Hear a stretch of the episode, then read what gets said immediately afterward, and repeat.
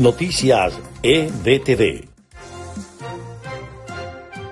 Estas son las noticias más importantes de Venezuela, Estados Unidos y el mundo a esta hora. El fiscal de la Corte Penal Internacional, Karim Khan, se reunió con el régimen de Nicolás Maduro y anunció que la Corte abrirá una oficina en Caracas y otorgará visados para que entren a Venezuela.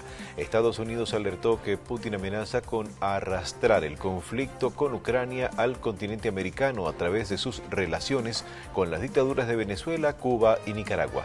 La OTAN no ve una retirada de las fuerzas rusas de Ucrania y espera más acciones ofensivas, indicó el jueves el jefe de la Alianza Atlántica. Estados Unidos anunció la mayor liberación de petróleo de su reserva estratégica para revertir el aumento del precio del combustible que la Casa Blanca atribuye a la invasión rusa a Ucrania. Estas fueron las noticias más importantes de Venezuela, Estados Unidos y el mundo a esta hora.